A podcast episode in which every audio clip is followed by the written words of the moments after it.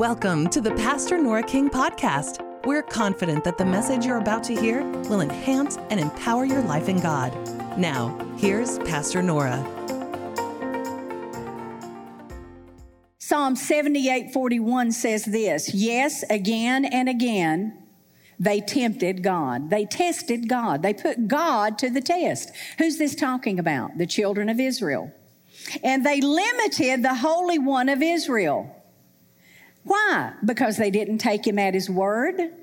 When I preach to you this morning that you have the mind of Christ and you don't take God at his word and you just think that you have to go on functioning the way that you have without operating and tapping into the mind of Christ, then you don't believe what I say and it's putting God to the test when all the time God wants to bring you wisdom, good judgment in your life. Amen. So we, we do that by not uh, uh, we limit God and test Him by not taking Him at His word and not believing what He has told us. And then also another thing that was really prevalent there with the children of Israel was all the griping and complaining. When you have the mind of Christ, I'm going to tell you that griping and complaining and murmuring and mumbling, God will speak to you about that and he'll say, Get that straight. Because you're not believing me, you're not trusting me, you're not, you're not obeying what I say. Rather, you're complaining about the inability that you say you have to get results. But it is not an inability. Our sufficiency, the Bible says in Corinthians, our sufficiency or ability, you could say, is of Christ. So Jesus is our ability. And so when we gripe and complain rather than accepting and receiving the mind of the Lord, the good judgment, the, the, the wisdom of God, God is not pleased. It's, it's really like they were doing and testing and tempting God. So we can't do that. Now I'm going to tell you what God wants to do. He wants you to expand where you are.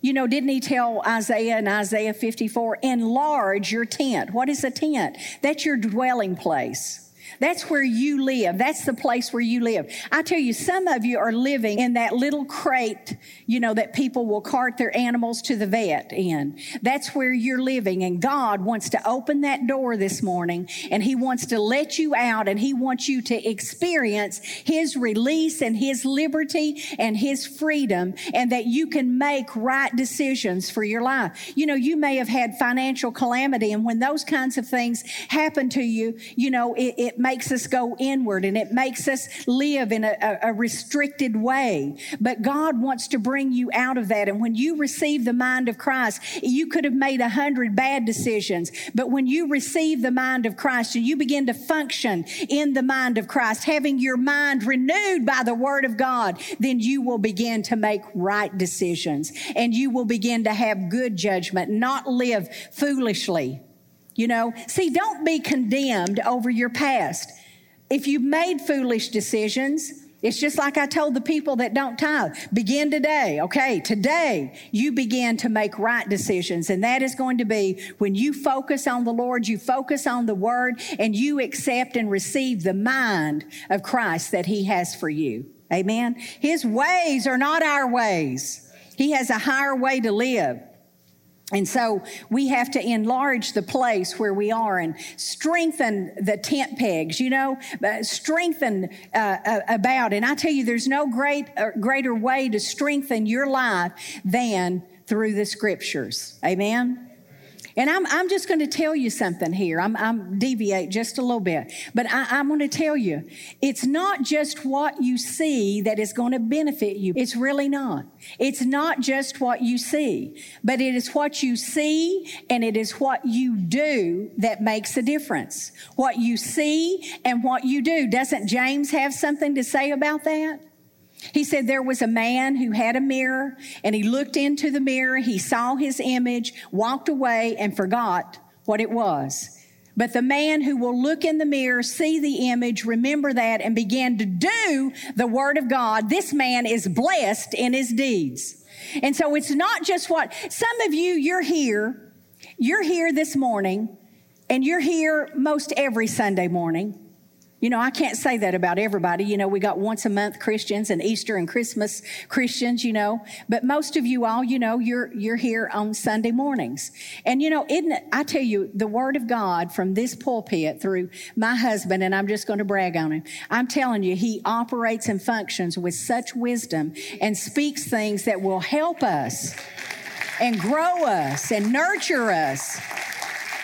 But you can be here every single week when the Word of God is being preached. You can be here today and hear the Word of God and go out the door and forget, oh, that was wonderful. You know, I'm going to stand at the door when it was over. That was good. You know, God really spoke to me this morning. And, you know, I like to hear those encouraging words. Eddie likes to hear those encouraging words. But I want to tell you what, if you just say that and then you go out those doors and this week you do not put into practice what you hear, you are a forgetful hearer.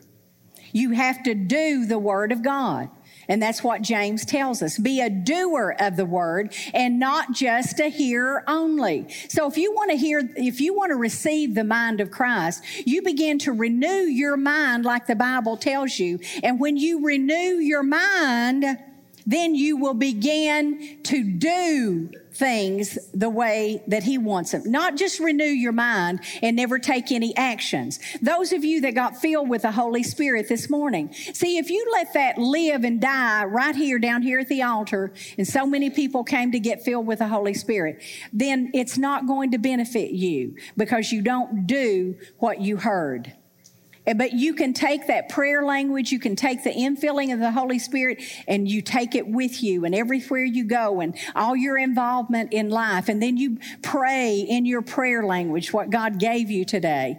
And, and it's, it's a beautiful thing, but you can forget about that and not tap into the power that He has for you and just live life powerlessly. But I don't think that's what's going to happen. Do you? And so we can be here every week hearing the Word of God but it really doesn't change us because we're not doing it. We have to do it. Amen. Everybody say you have to do the word. Amen. We need to get a vision for what God has for our life. You say, Well, I'm 60 years old. I don't, I don't know what the vision of God is. I'm 70 years old. Well, you know what? You have the mind of Christ, I'd be finding out before I left this earth. If I had only a few years to do it, I would be doing it. Amen? We need to get ready and we need to prepare for what God wants to do in our life. We need to get God's thoughts. I tell you what, you need to know and understand that God, God's word says some things about you. He wants you to live whole. He wants you to live healthy. Did you know that? That, listen, is the mind of Christ. Okay, so when other people come to you, well, this is just a part, you know, of this, and, you know, this is just the way it has to be. No, you better answer that thought. You might not answer it out in front of everybody else, but you better answer that thought to yourself. No, this is not the way it has to be. It may be that way for others, but I don't receive that. By Jesus' stripes, I'm healed. I'm whole. I'm healthy. It doesn't matter what I see, what I hear, what's around me the world's system, the world's wis- wisdom, earthly, sensual, and devilish. I received godly wisdom. So you got to know what God's plan is, what His thoughts are towards you. His thoughts are towards you to bless you. See, a, a, long time I didn't know that. I didn't know that God wanted to bless. I thought I had to duck sometimes because God may have that heavenly ball bat out, and I didn't know if it might strike me. And see, some people live that way. God is good and the devil is bad, and we need to get that. So God blesses us. That's his thought toward us. That he would bless us so that we could be a. He blesses us. His thought is, I'm going to bless my people, and then when I bless them, they're going to bless others. That's the thought or the mind of Christ. Also, the mind of Christ is that you would prosper. Well, that's not what the world is saying right now. And look, I, I watch the news because I want to be up to date and current. But I'm going to tell you, there is a limit.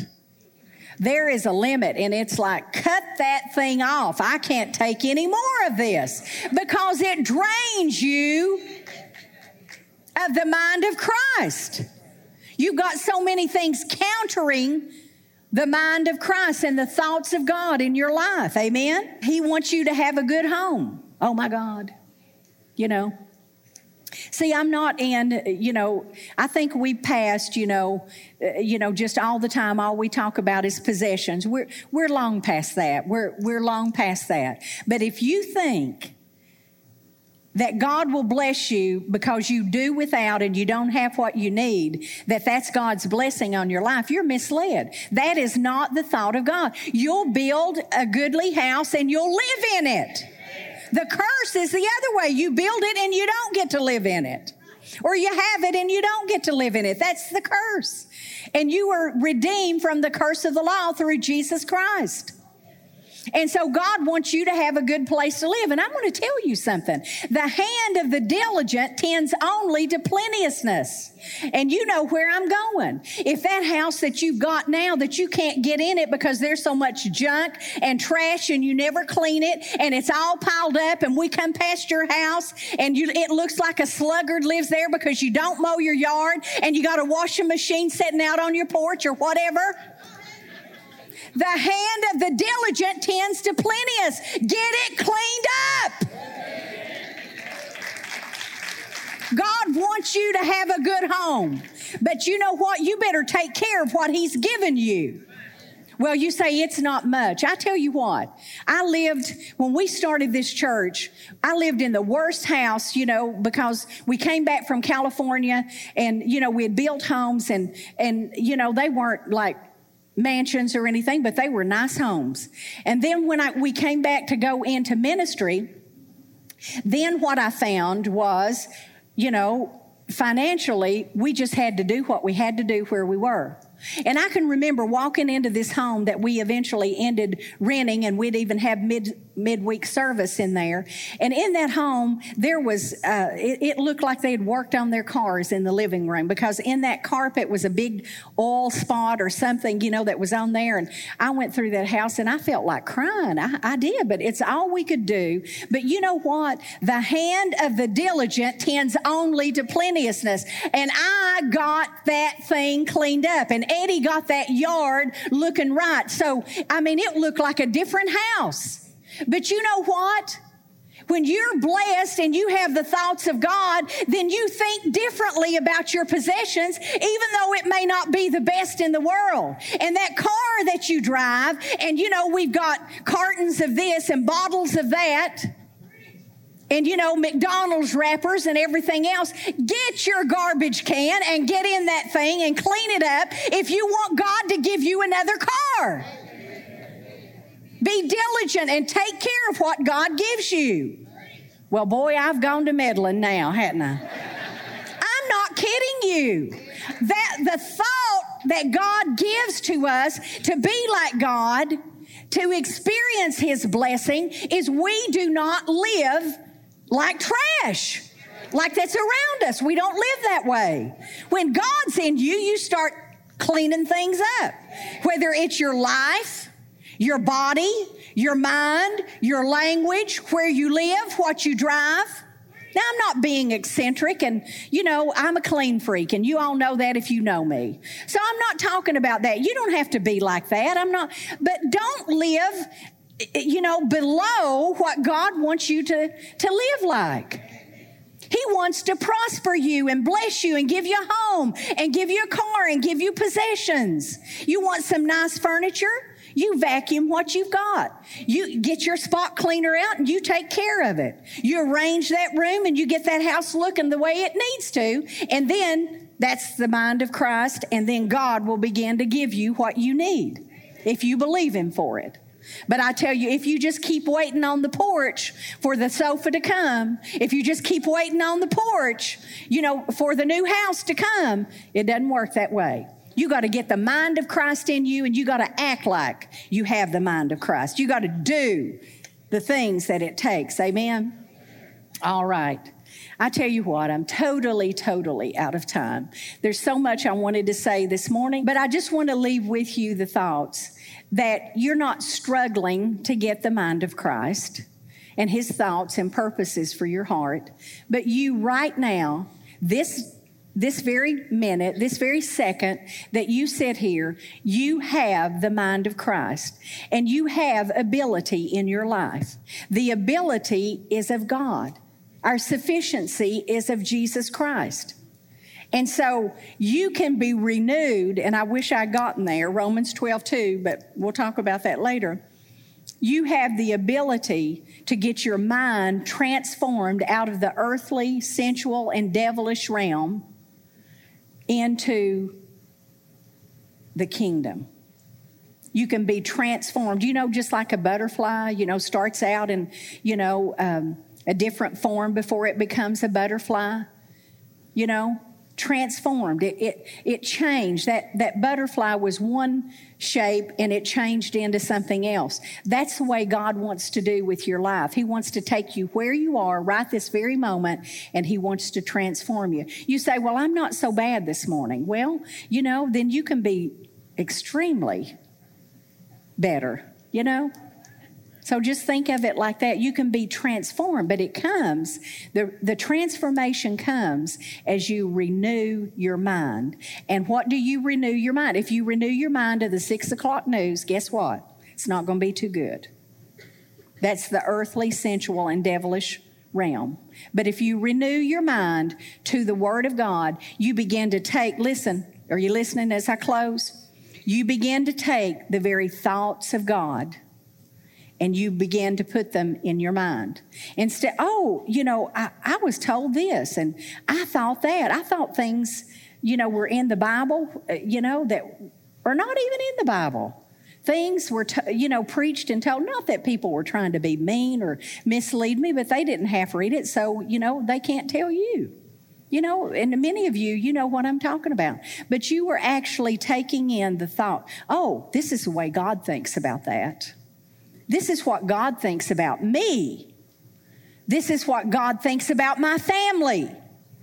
See, we can have wrong interpretations of what God has for our life, but we must renew it on the Word of God. Amen. Thanks for listening to this message from Pastor Nora King. If you'd like to contact us, you can visit us online at redemptionchurch.com. We'll see you back here next week for another powerful message from Pastor Nora.